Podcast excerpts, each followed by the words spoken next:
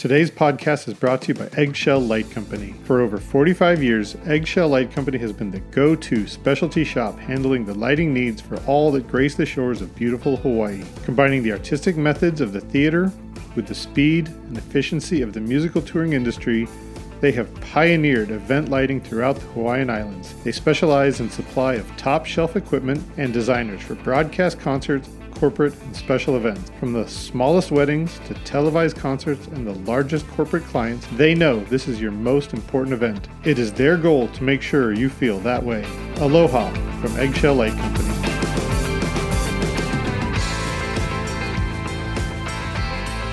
Welcome, everyone, to another episode of LD at Large podcast. My name is Chris Lose. I am the designer relations developer at Ayrton Lighting, as well as columnist for PLSN Magazine. I hope you guys are all listening, reading, and enjoying. Uh, I am in another day in self isolation up here in Stony Point, Ontario. And today was going to be a very good day to reach out to a brand new friend. Uh, I am uh, bringing you today with Mike Baldassari. He is a Tony and Emmy nominated lighting designer at Mike-O-Matic Industries. Thank you so much for making the time today to chat with me, Mike. My pleasure, Chris. Thanks for having me. Happy belated birthday, by the way. I believe I missed it by just about a day. Yes, thank you very much. Thank you. How was your birthday in isolation? Well, I had a lot of fun. Luckily, the two people I'm isolated with is my wife and my daughter, and thankfully we get along. So we had a very nice day. And we live in Hoboken, New Jersey, um, which, for anybody who doesn't know where that is, it is uh, when you see all those great pictures of Manhattan, they're all taken from Hoboken. So when this all hit, we had a bug out due to um, my wife's in a high risk category with her asthma. So we have a house in East Hampton, New York, um, up in the woods out on the end of Long Island. And so we, we've been here for like two months. And the only reason I bring that up as it relates to my birthday is um, we have a neighbor who's a commercial fisherman. He's a bayman. Um, just like in the Billy Joel song Downeaster Alexa, he, he's one of those guys. And I ran into him on the street, and he was telling me what's been happening with the commercial fishing industry, and because all the restaurants are closed and all that kind of stuff. He said, you know, we're getting 1980s prices. And I said, well, hey, we'll buy some fish from you. And since he's a commercial fisherman, he said, well, I can't clean it for you or anything like that. So he showed up on my birthday with three whole fish. And uh, which, so I've never even touched a fish that big. I'm a guy from Jersey. you know, I don't ever touch fish like that. So you can find anything on YouTube. And so we found uh, how to fillet these fish on a YouTube thing. And so on my birthday, I, for the first time, filleted three giant uh, scupper fish. And it was a little gory, but really cool. What a great skill to learn. That happy birthday. That's, yeah. uh, you had to unwrap your own presents there. Yeah, exactly. Well, and actually, I, I have to say, I um, I always tell the story. My family had been in has been in Hoboken for over hundred years, and they emigrated to the United States and had a fish store. So I remember as a little kid going to the fish store and eels crawling around and crabs and all of that kind of stuff. I never had it in me to to, to have anything to do with that. It's incredibly hard work that those folks do. But I felt like I had it in my blood somewhere, so I had to try it at least. Good for you. I think that uh, anybody who is eating meat should at least know how to do their own fish and kind of realize the the work and the effort that goes into it. Absolutely, absolutely. I, I've been a essentially a pescatarian, but mostly a vegetarian for for over thirty years now. Mm-hmm. But um, uh, but but I do eat fish and so yeah it, it, was and the other thing we did was with all of the the fish guts and all that kind of stuff because i didn't know where to get rid of it so i brought it back down to the water and um, you know fed it to the crabs and and all of that stuff. I think that's the best thing you can do. That sounds very circle of lifey. Yeah recycling and yeah. all of that. I think that might even be considered upcycling there. I think that the, they, they went to a good cause there yeah. We do the same here. We do with our compost. We try and at least get everything, all the nutrients back to where they belong instead of going down the drain or something, you know? Yeah, exactly. I mean, we did, I did feel good about it was 100% used and, and, you know, we're grateful for those fish that they provided us a meal. It's, it's the little things that we can do to make life a little more bearable. Yeah. That's one of the things that I'm finding these days too, is I'm finding that a lot of people are really, really willing to help out their neighbor in any way they can. They're saying, man, we're all in this together. So I've got some fish. You look hungry. Let's break some bread and here's some fish. I'm not supposed to do this. I'm supposed to send this to a, a distributor and get have yeah. it wholesaled and frozen and shipped off but yeah exactly and i felt at least like if he's not he's still going out fishing and he said luckily for him you know uh, fuel prices are are far enough down but it but it was almost not making sense he said because of the prices were so low so i'm more than happy to give a few bucks to my neighbor. What an interesting situation we're at where gas prices are lower than ever before flights are the cheapest they're ever going to be and we can't go anywhere we can't yeah. drive to do anything. So let's uh let's sit at home and eat with our families. Yeah. I listen i, I thank god you know i i love my wife and daughter. I, i'm very happy to be with them you know 20 24 7 and you know but but that's a difficult thing for people too you, you know this is it's a challenging time. And our, our daughter is a, a senior in high school uh, so you know we unfortunately got the disappointing news the other day that the rest of the year is canceled. Um, and so you know all of those rites of passages all those rites of passage have all gone away you know the prom and graduation and all of that kind of stuff. So we have to figure that out as well uh, I do love seeing all the socially distanced proms and graduations and stuff that are happening, but it's just not the same. It's not the same. But we're going to participate in, you know, the Obamas are doing like a virtual thing that they're going to be the commencement speakers at, and Oprah's doing something, and you know, we're, we're gonna we're gonna do everything we can to participate in, in that stuff how interesting is it that that's what we need to do to try and get back to the same impact the same emotional impact is we have to have celebrities and we have to have the whole world come together whereas normally we could just just by the fact that your community is coming together that's a big enough uh, celebration to make it all worthwhile but now we have to really step it up to get that same emotional impact well, I, I think that thank God we have all of this technology.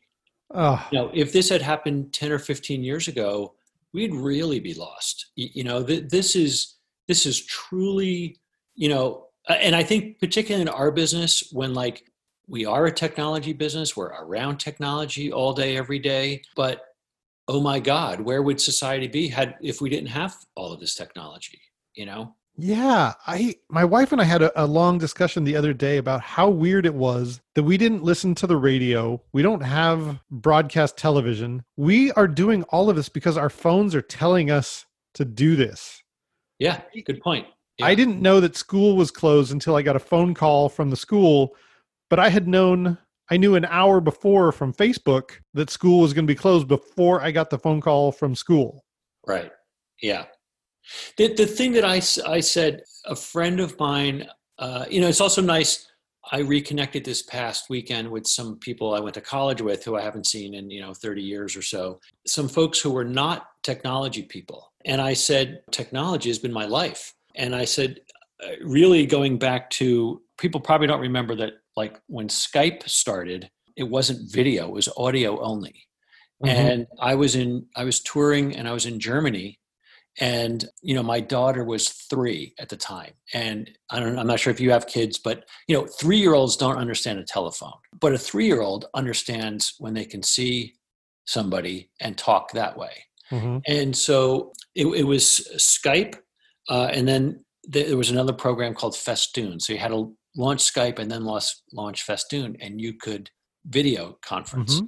and that was that made all of the difference in the world. When my daughter was was really young, uh, and I was either on tour or working in Europe or whatever or Japan, it made all the difference in the world. A long time ago, I forget which one of the trade magazines had a, a column. What are you using now?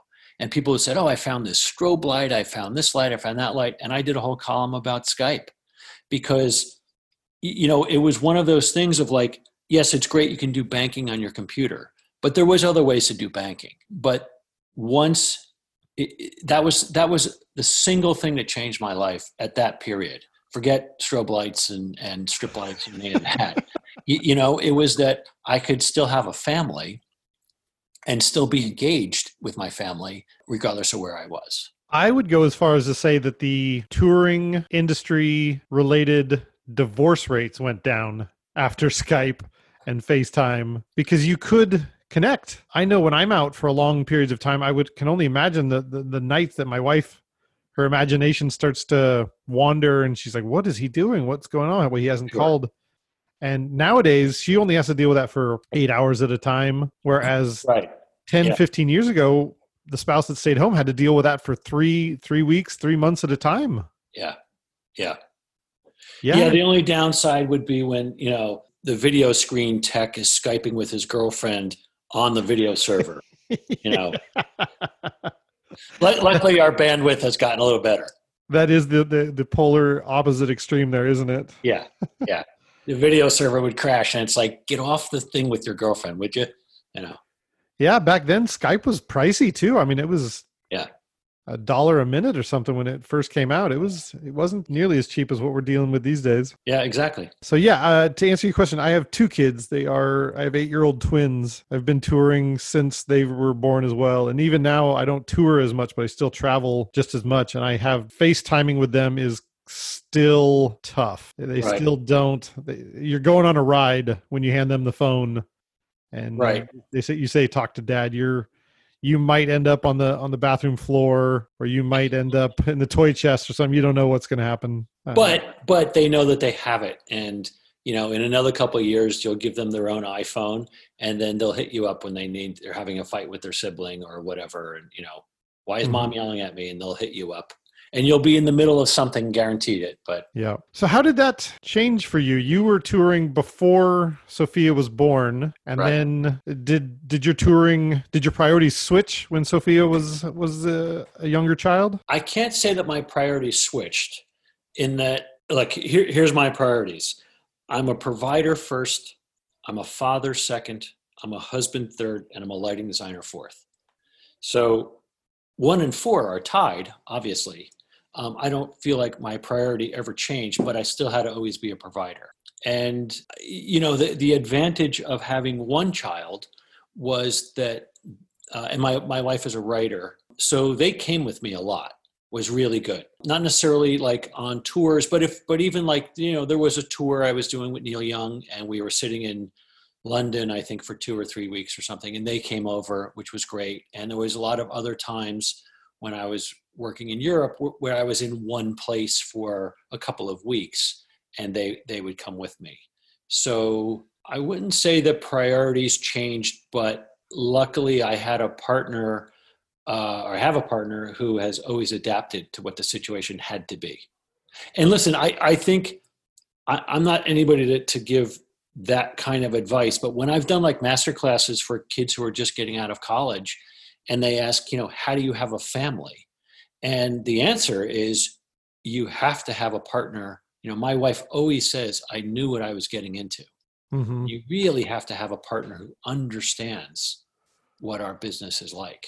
That is pivotal. That is absolutely so important. I. I've I know a lot of people that have really felt tricked. A lot of spouses who either they met when they weren't touring and then they were touring, or vice versa. And it's it's a lot. You have to really adapt and be willing to take your lumps on those because it changes your whole world.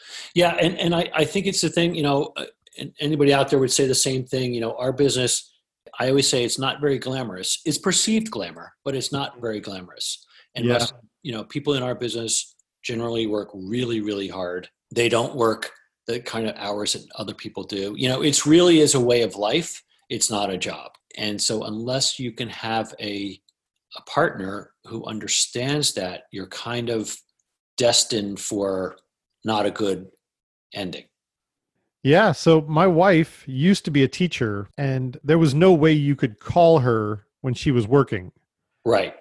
and I used to have to use that as a comparison to when she would try and call me and I couldn't answer. I'm like, babe, I'm at work 20, sometimes 20 hours a day. Like, Yeah. I want to talk to you too, but I'm, I'm at work. Like, I can't talk to you in the middle of a show. I can't talk to you during load in. Yeah. Uh, unless I sneak away to the bathroom and then I get caught sneaking away in the Right. bathroom talking to my wife. Right. And then, what are you doing? I'm Right.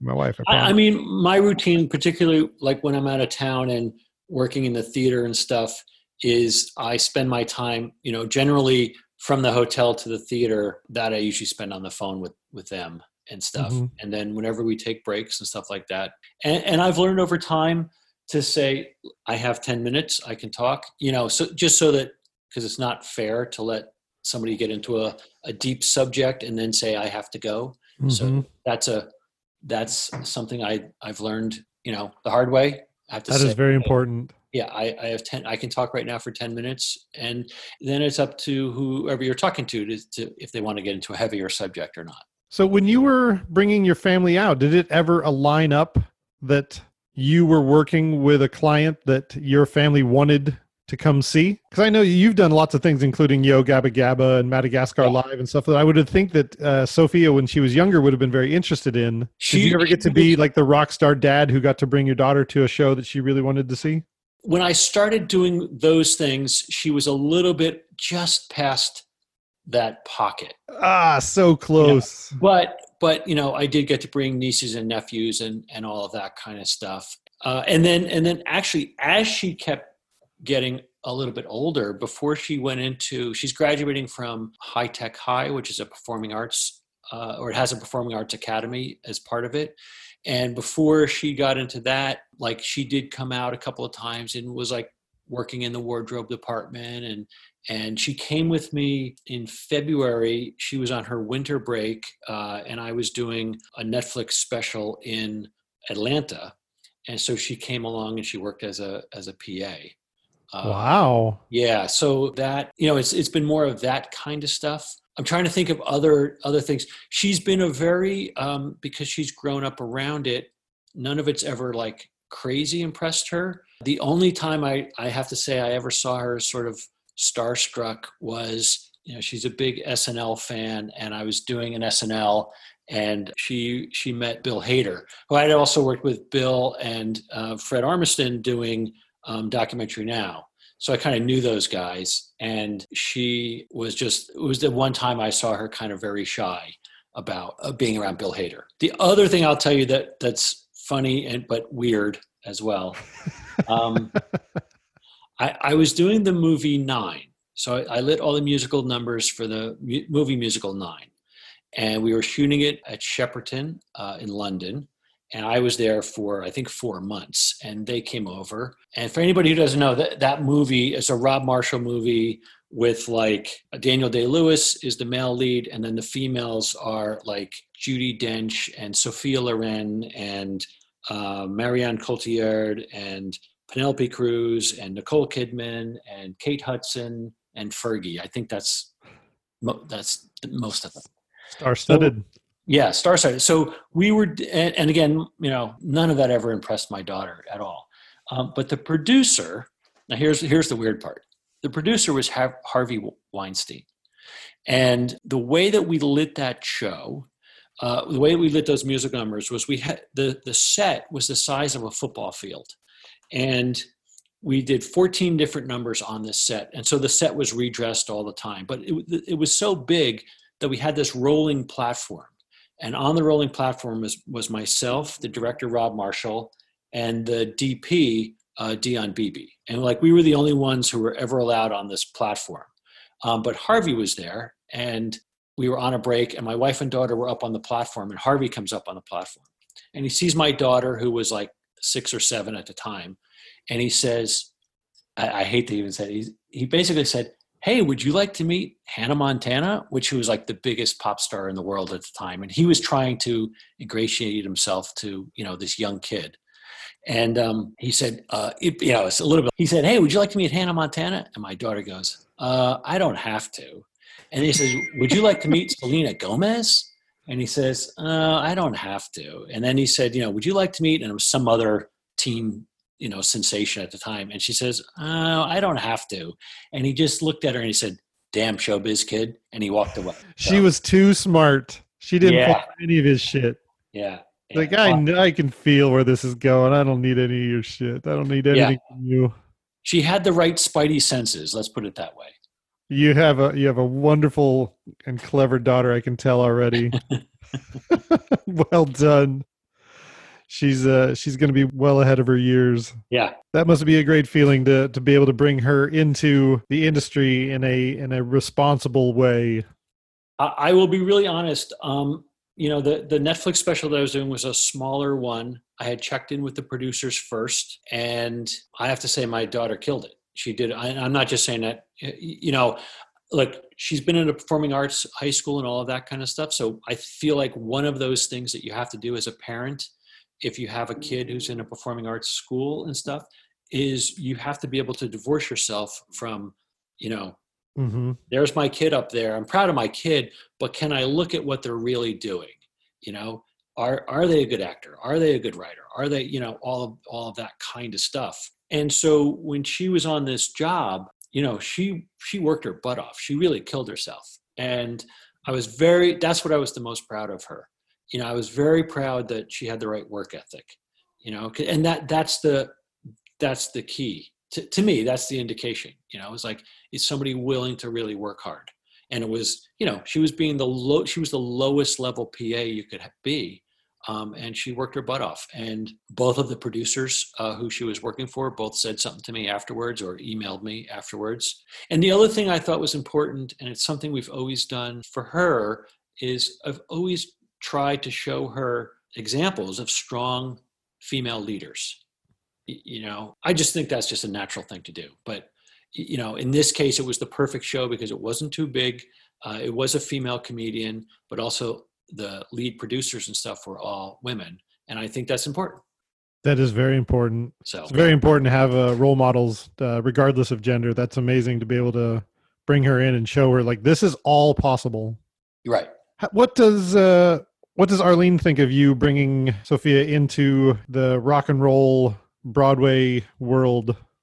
Well, I think that it's it is one of those things we have had that discussion, and it's it's hard to deny it when it's the family business. You know, the the thing that makes you hesitant is knowing how hard it is. hmm You know, it it's a little bit like having your daughter wanting to be a backhoe operator if you're a backhoe operator. yeah. I mean, I, I think that what we've tried to do is expose her to a lot of the different parts of show business. And it's not just being an actor or, or that kind of thing.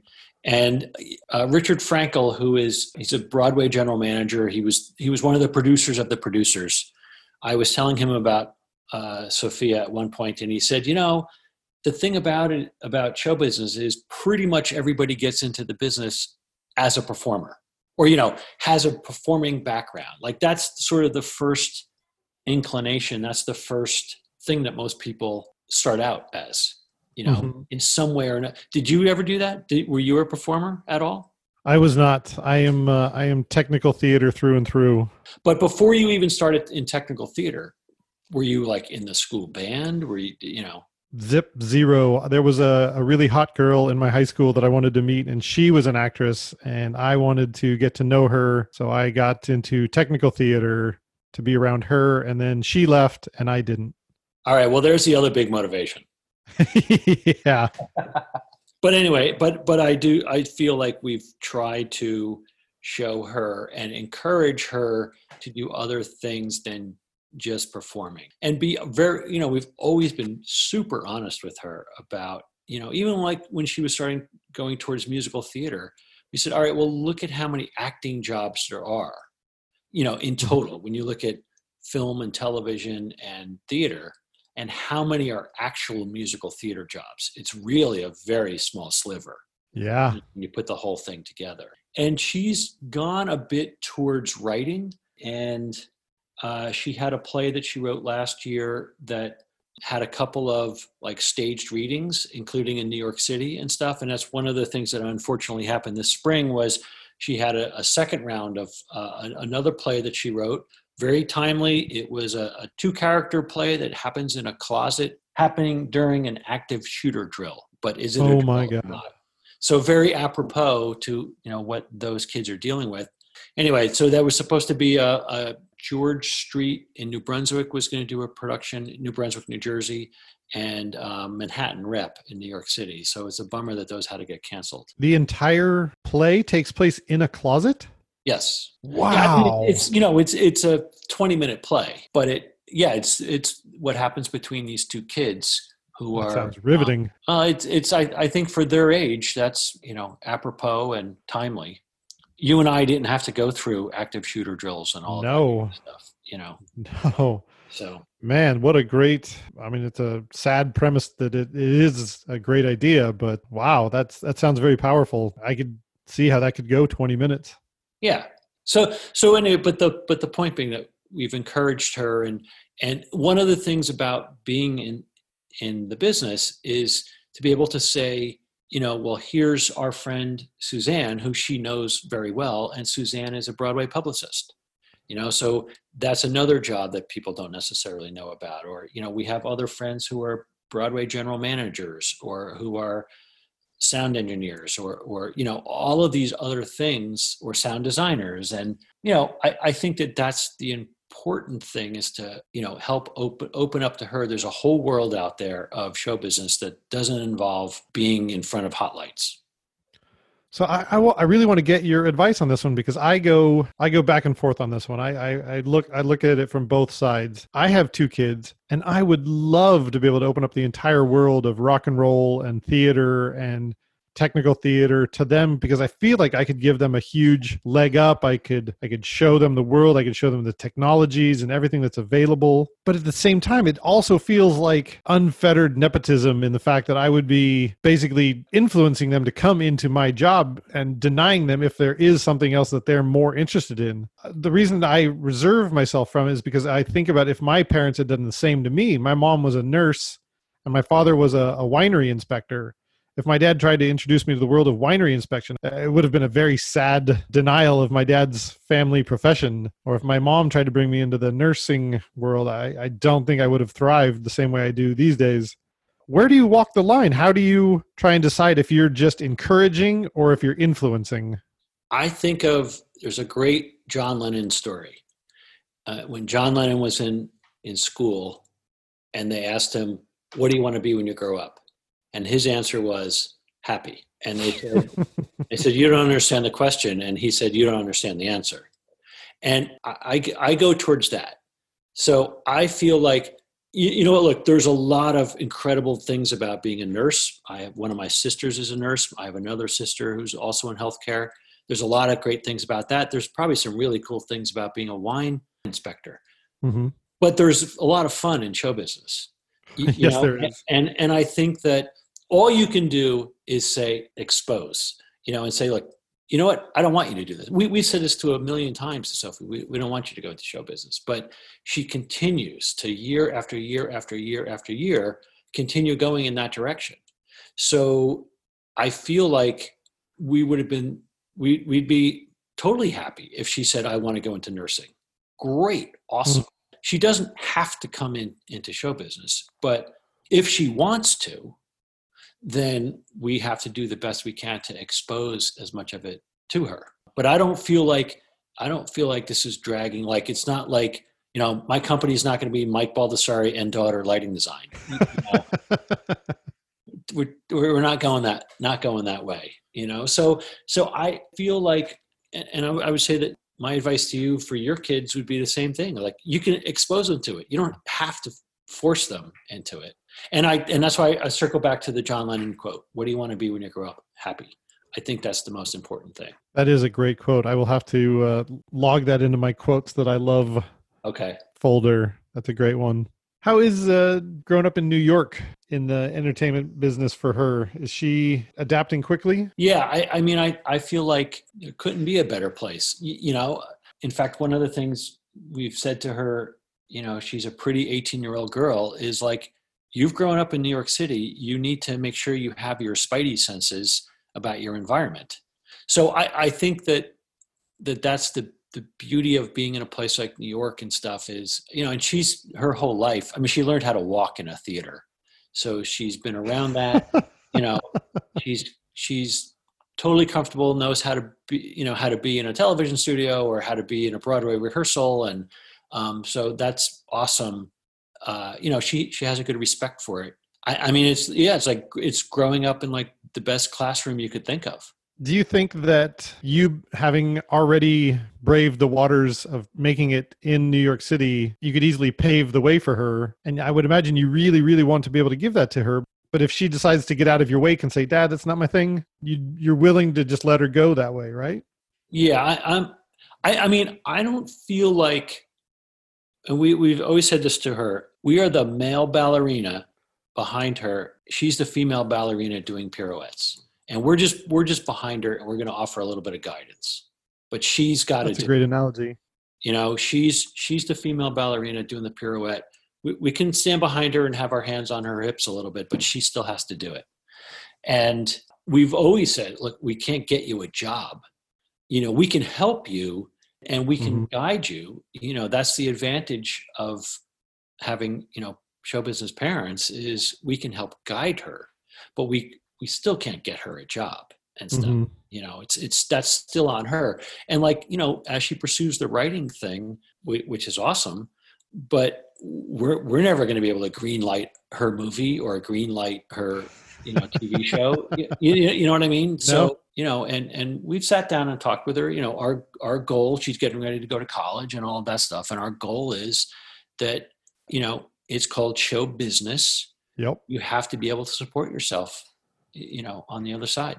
And i Uh, think that gets lost. I think that gets lost a lot. I, I do a fair amount of masterclass type things for you know young kids coming out of college. Uh, i've been a part of the Hemsley internship review board whatever that's called the the the portfolio review for the Hemsley thing and it's a very tricky thing and i don't think enough schools are teaching people to be able to provide for themselves. You know, it's again, it's called show business.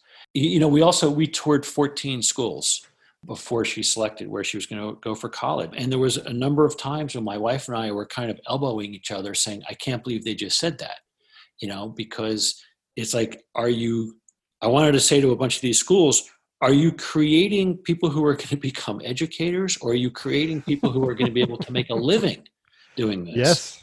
Yeah, we teach a lot more of the show than we do the business in schools these days, and that's, that's Exactly. unfortunate. Yeah. I've heard a lot of people say that if you want to design lights, don't become a lighting designer because you're going to end up just doing proposals and spreadsheets and contacts and W9s and stuff like that. So if you're if you really want to be a designer, stay the lighting director route and uh, let somebody else hire you to do those things.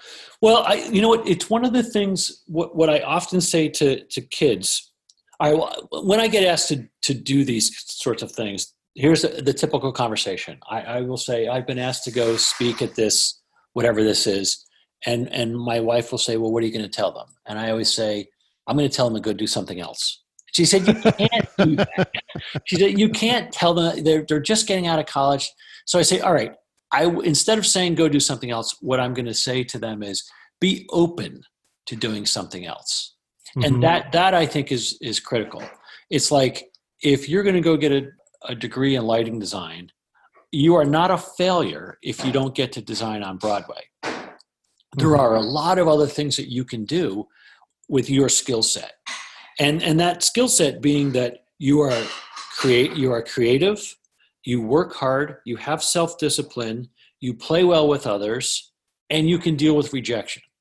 Those five things every business wants Mhm. right? If you're going to hire an attorney, you want to hire a really good attorney who works hard, who's creative. You, you know, you know what I mean? It's so I think that kids who are in college, the arts, uh, what I and I, I say this, I have friends of mine who like you know want to call me and say, "Hey, our daughter is thinking about going to college for this. Can you talk to her?" And what I usually do is I say, "Great, let's have a conference call and, and we can all talk." And the thing I say to the parents is, you know, the arts is a great education for a horrible field. you, you know, because it teaches those. It, it you deal with those five things that any business could want, but the business itself is really, really hard. And so I, I would encourage you know people come out as a lighting designer. Maybe you're not cut out to be a lighting designer. You might be a great programmer. That's a great job. Really good programmers make a lot of money with health benefits, retirement benefits. Those are all really, really important things. Mhm. You know, so you have to be open to it. That is that is great advice. Uh, you were talking about the analogy of having a male dancer supporting the the ballerina. Uh huh. In that role for you, did somebody help support you uh, brave the waters in New York City? I, I can't say that I did. I had a, you know, my family has always been incredibly supportive, and, and that, you know, as you Chris, I'm sure you've felt the same way. I, as you get older, you know, you spend a lot of time in your life only heading in one direction. And, and I, I know that I felt this way. I only ever headed in one direction and I never turned to look back. And you get to a certain time and something happens and, you know, maybe you run into a high school friend or something like that. And, and you turn around and you say, wow, I didn't realize where I had been and I didn't realize I had all of that support and all of that kind of stuff. So mm-hmm. I feel like I was very, very well supported by my family, you know, to pursue what I wanted to do. I did have those five qualities that, that I talked about. And I was in the USA 829 internship program when I got out, got out of school. That was a really great excuse to knock on doors and stuff. So, so I, you know what? In hindsight, I wish I had a little bit more help. I mean, I I know that there's plenty of people who were very kind to me and uh, kind with their time and uh, took my phone calls when I was really nobody and not that I'm anybody now, but but you know, I, I mean, I have to say, somebody like you know Jeff Ravitz, he and I become very good friends, and you know, he took my phone call in I don't know 1989 or something like that, and was just a really nice guy. And to have somebody like that that has become a, a, a good friend that I can call. He and I don't really have that much overlap. We have some, just to be able to call and have very, very candid conversations. I, I really, really value that.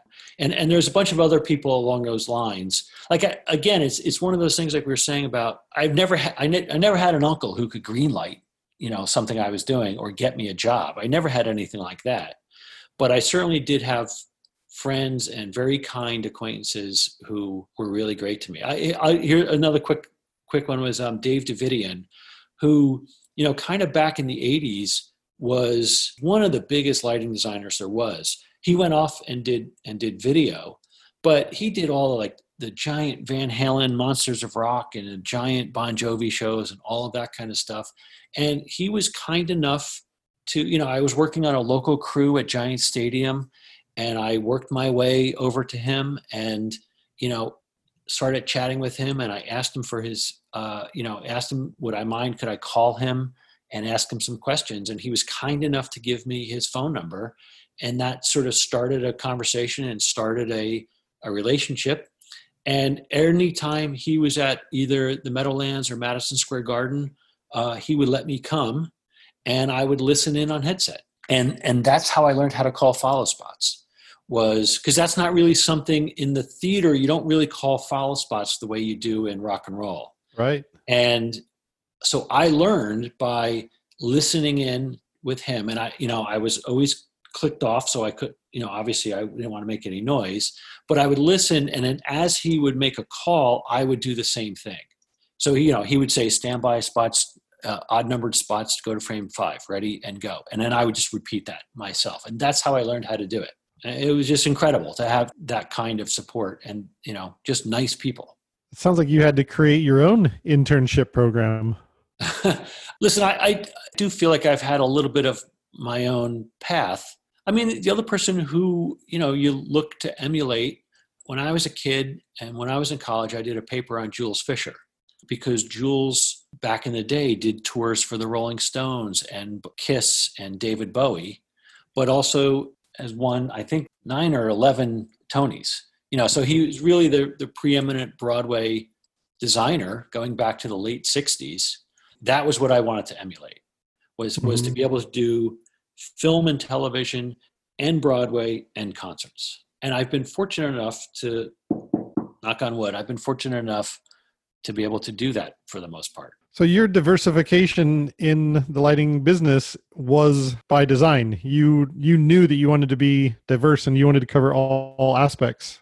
Uh, early on, it sounds like. Yeah, one hundred percent. I I mean I knew it when I was in college. I, in fact, I remember. I think I remember writing a, a paper or something like that, and it was one of those like, "Where do you see yourself in thirty years?" And I know I said it was lighting the Rolling Stones and lighting the Joffrey Ballet and lighting Broadway shows or something like that. I mean, I, I distinctly remember saying that. So yeah, and and maybe it's one of those things of like people don't even know you can do that. But yeah.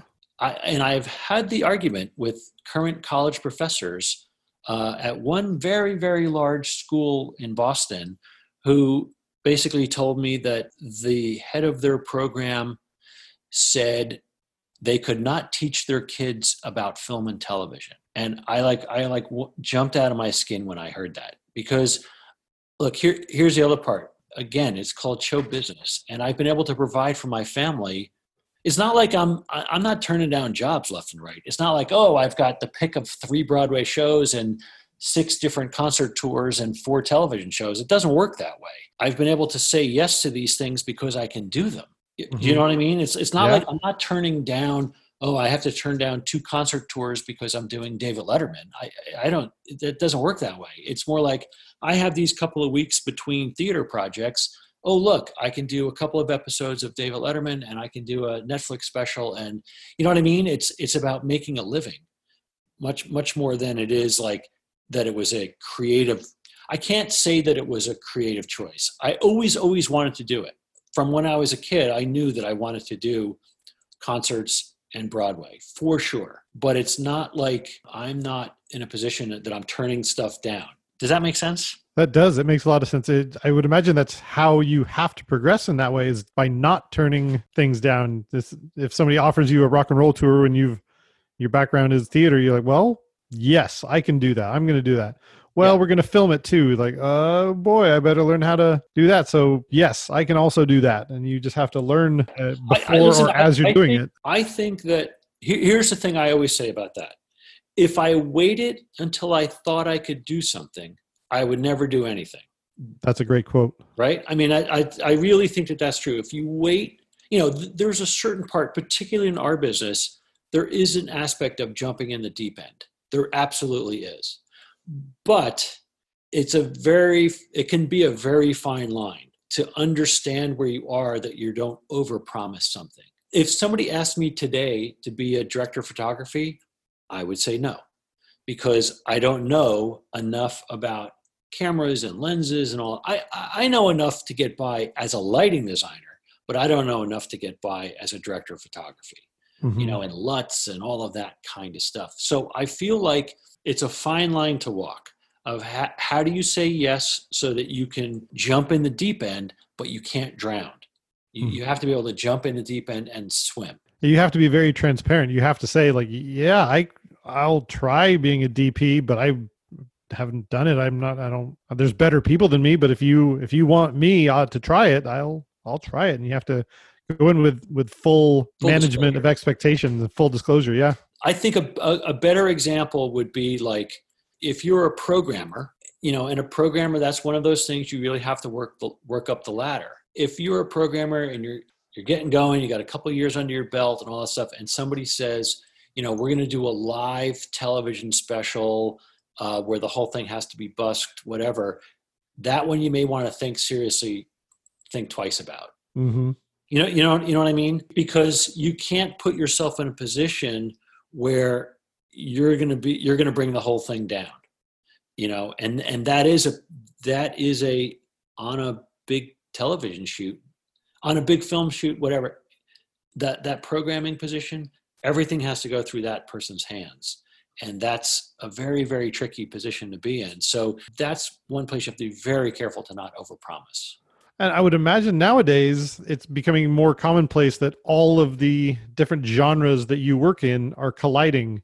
I know that's one of the things that you do quite often is where they're going to do a concert that's also going to be part of a theatrical performance that's also going to be filmed for a movie.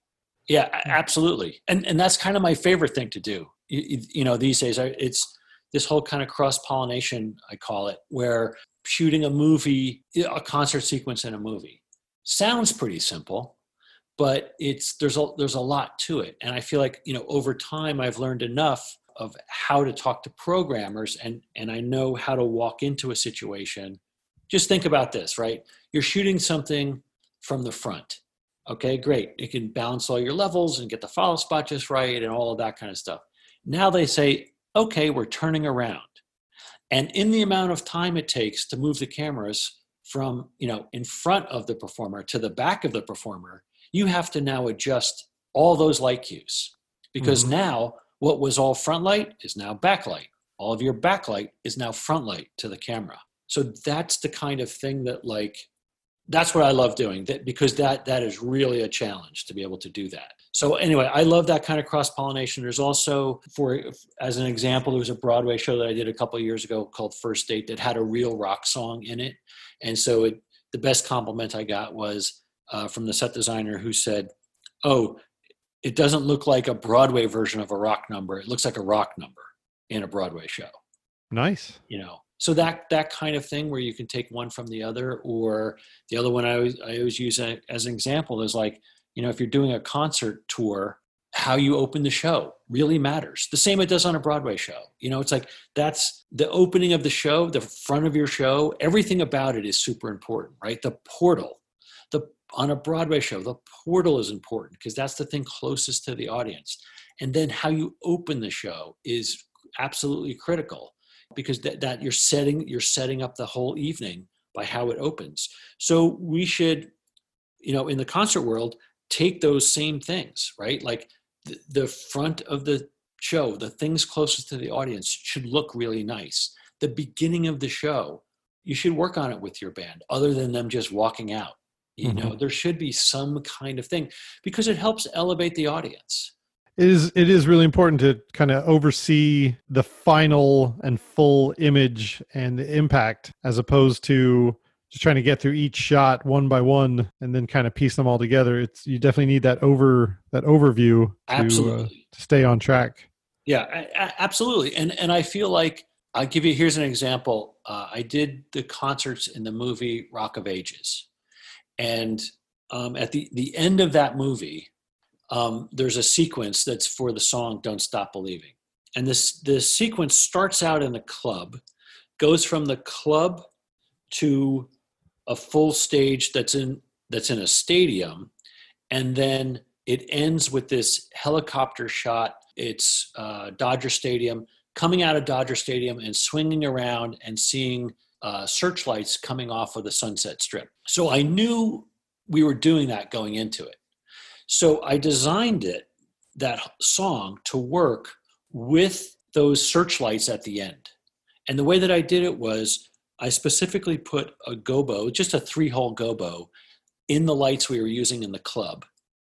And so you started to have that feel where the song starts out and then carried that same gobo into the stadium show, which we had shot as an arena, but in post they made they made it look like a stadium. But that same gobo is in there, and then that felt like those searchlights. And then so you just had a continuity in that number all the way from the beginning, even though it was essentially a club, an arena slash stadium, ending with this helicopter shot of uh, the Sunset Strip. So I used that to tie it all the way together and that's it's like it's a simple thing but that's where i think good design is you know is that there was a thought and there was a creative you know a creative thread to tie that all the way through. Yeah you're using uh, lighting to make the performance that much more cohesive and blend together. That's that's very important. That's something that we can do with lighting with yeah. some forethought and some planning. Yeah listen I, I think lighting is always telling the story. You know when i've been asked you know what what is it you do i say i'm an orchestrator i orchestrate with light the same way as you know there's a composer comes up with a melody and then hands it off to an orchestrator and the orchestrator says this this part has timpani and this part has violins and this part is cellos i do the same thing it's just instead of you know snare drums and violins it's uh, you know Lekos, Fresnels, and moving lights. Mm-hmm. You know, so yeah, you're using color to yeah. create the same emotions. Right, exactly. Using color for emotion, and then how is it that you tie it together? You know, that, that's one of the things that, like, you know, I always kind of say say this, and I do I do the same thing. Like, I think one of the most successful things you can do in in concerts is have very controlled use of color, so that you know a song is no more than really two colors plus white max. Mm-hmm. You can have one multicolor sh- song per show is my my thought. But but that kind of self-imposed limitation gives it a cohesiveness right? So so that song looks that way. It's not every color in every song but give the give the song a look. And then i take that and i do the same thing in, for broadway shows. You know is that like you decide what's the emotional two colors for this song and then i'll do i do the same thing for you know for broadway type stuff. And i think it helps tell the journey more because we react to color in such in such a way. Yeah the brain gets overwhelmed with too many colors unless that is what you're going for. If you're looking to overwhelm. Yeah like that's what i said. You, you can do it once yeah. once in a show. The, the the song that's about everybody coming together that's the perfect song to make multicolor you know? Mm-hmm. but if it's where's where's the emotional center for the song and base it around that. The other thing i always do uh, and this sounds really silly but i'll assign like color sets by sports teams. So i'll say well this is this is green this is green bay packers. This is new york knicks. You, you know so so i know if i'm doing a green bay packers thing it's gold and green. If i'm doing a knicks thing it's orange and blue. But all of those sports teams, I'm sure there's armies of people who pick those colors to be to be very, very you know there's a reason why they do that and there's a reason why those two colors work together. So kansas city chiefs is is red and red and gold and it's a very silly thing but i think i don't think it's silly at all. I don't think people outside of the design world realize how much time and effort goes into color selection. Yeah. When it comes down to things like the the colors that Burger King and McDonald's use, they there was market research done on those colors and they were right. chosen for a reason because they know how people respond to those colors. Yeah. And the way those two colors, I mean, everybody does color theory and stuff in college, but there's there's a reason why those two colors work so well together. There's a lot of there's a very strong argument to be made for the popularity of Facebook just based on Facebook Blue. That is Absolutely. Very convincing argument to be made that that soothes our brain and that's what brings us back to it as often as we go to it. I believe that 1000%. Absolutely. And uh, you know, uh, and that, and that's also why why do we see so much Congo blue in concerts? You know why? Because it excites the rods and cones in your eyes and it feels good you know that color feels good to look at. It's also why we're always pushing for the best and most vibrant reds is because we know the response that comes from a red beam cutting through a video wall. We Absolutely. we know how powerful that red can be. Yeah. Yeah 100% uh, one of the times that becomes the most important is when i'm doing corporate events and we're trying to match their logos with the lights. And you know sometimes they'll have a purple or a brown or something you're like i'm sorry i can't i can't match that. I have infinite colors but i don't have purple i don't have brown. If you want that color we're going to have to get video in to do that color for you. Right. And boy right. to see the the disappointment on some people's faces like what do you mean you can't do brown? I need i need your lights to do gray. Give me gray. Like i'm i'm so sorry. Yeah. No listen and and that's why I, I here's another phrase you can use uh, i use all the time is fix it or feature it so if you can't fix it, then make it into something, you know? And so, it, yeah, we can't really do brown light, but maybe we can do a complementary color that's going to really set it off, you know, set something off in the right way. Oh, that's a good term. I'm going to use that. I'm, I'm yeah. definitely going to give you credit, but I'm stealing that one. All right, you can. If we can't fix it, we'll feature it. Like I'm sorry, I can't do purple, but I can do. I can give you yellow, which is going to make your purple pop. Right. Yeah. Yeah. Yeah, and and and I have to say that that's one of the things just to talk about lighting and talk about gear and all that kind of stuff is like I do feel like when it comes to wash lights, are we? And I'll say this, you know, having gone to let this pass LDI, uh, a number of people are are making these very large non-LED based wash lights, and I understand why from a fiscal point, and I, I get it. But where we're going as an industry is like, just give me a big lead head, you know, an LED head that we can put some kind of city theatrical snoot on to control the flare. And that's really where we have to go for wash lights. Mm-hmm. Do, you, do you know what I mean? Be, oh, because yeah. of the exact reason that you're talking about. It's like, I, I just, I need an LED engine because not only do I have to be able to make all of these colors, but I also have to be able to snap them to go along with the video. Mm-hmm. And, you know, I feel like the subtractive mixing of flags and all of that kind of stuff is lost on wash lights. wash lights should just be additive. Mm-hmm. That's world according to Mike, but that's my two cents. You know. Right on. Well, eh, Ayrton believes in you. We believe that okay. you are absolutely correct, and we've we're we're banking on that almost completely. Yeah, one hundred percent. Well, right on. Thank you so much for taking the time, Mike. I I feel like we could chat for for another hour, but I would rather uh, end on there. That was a great place to end end this discussion. So, thank you so much for taking the time, Mike. This is great. Awesome, Chris. Totally my pleasure. Anytime.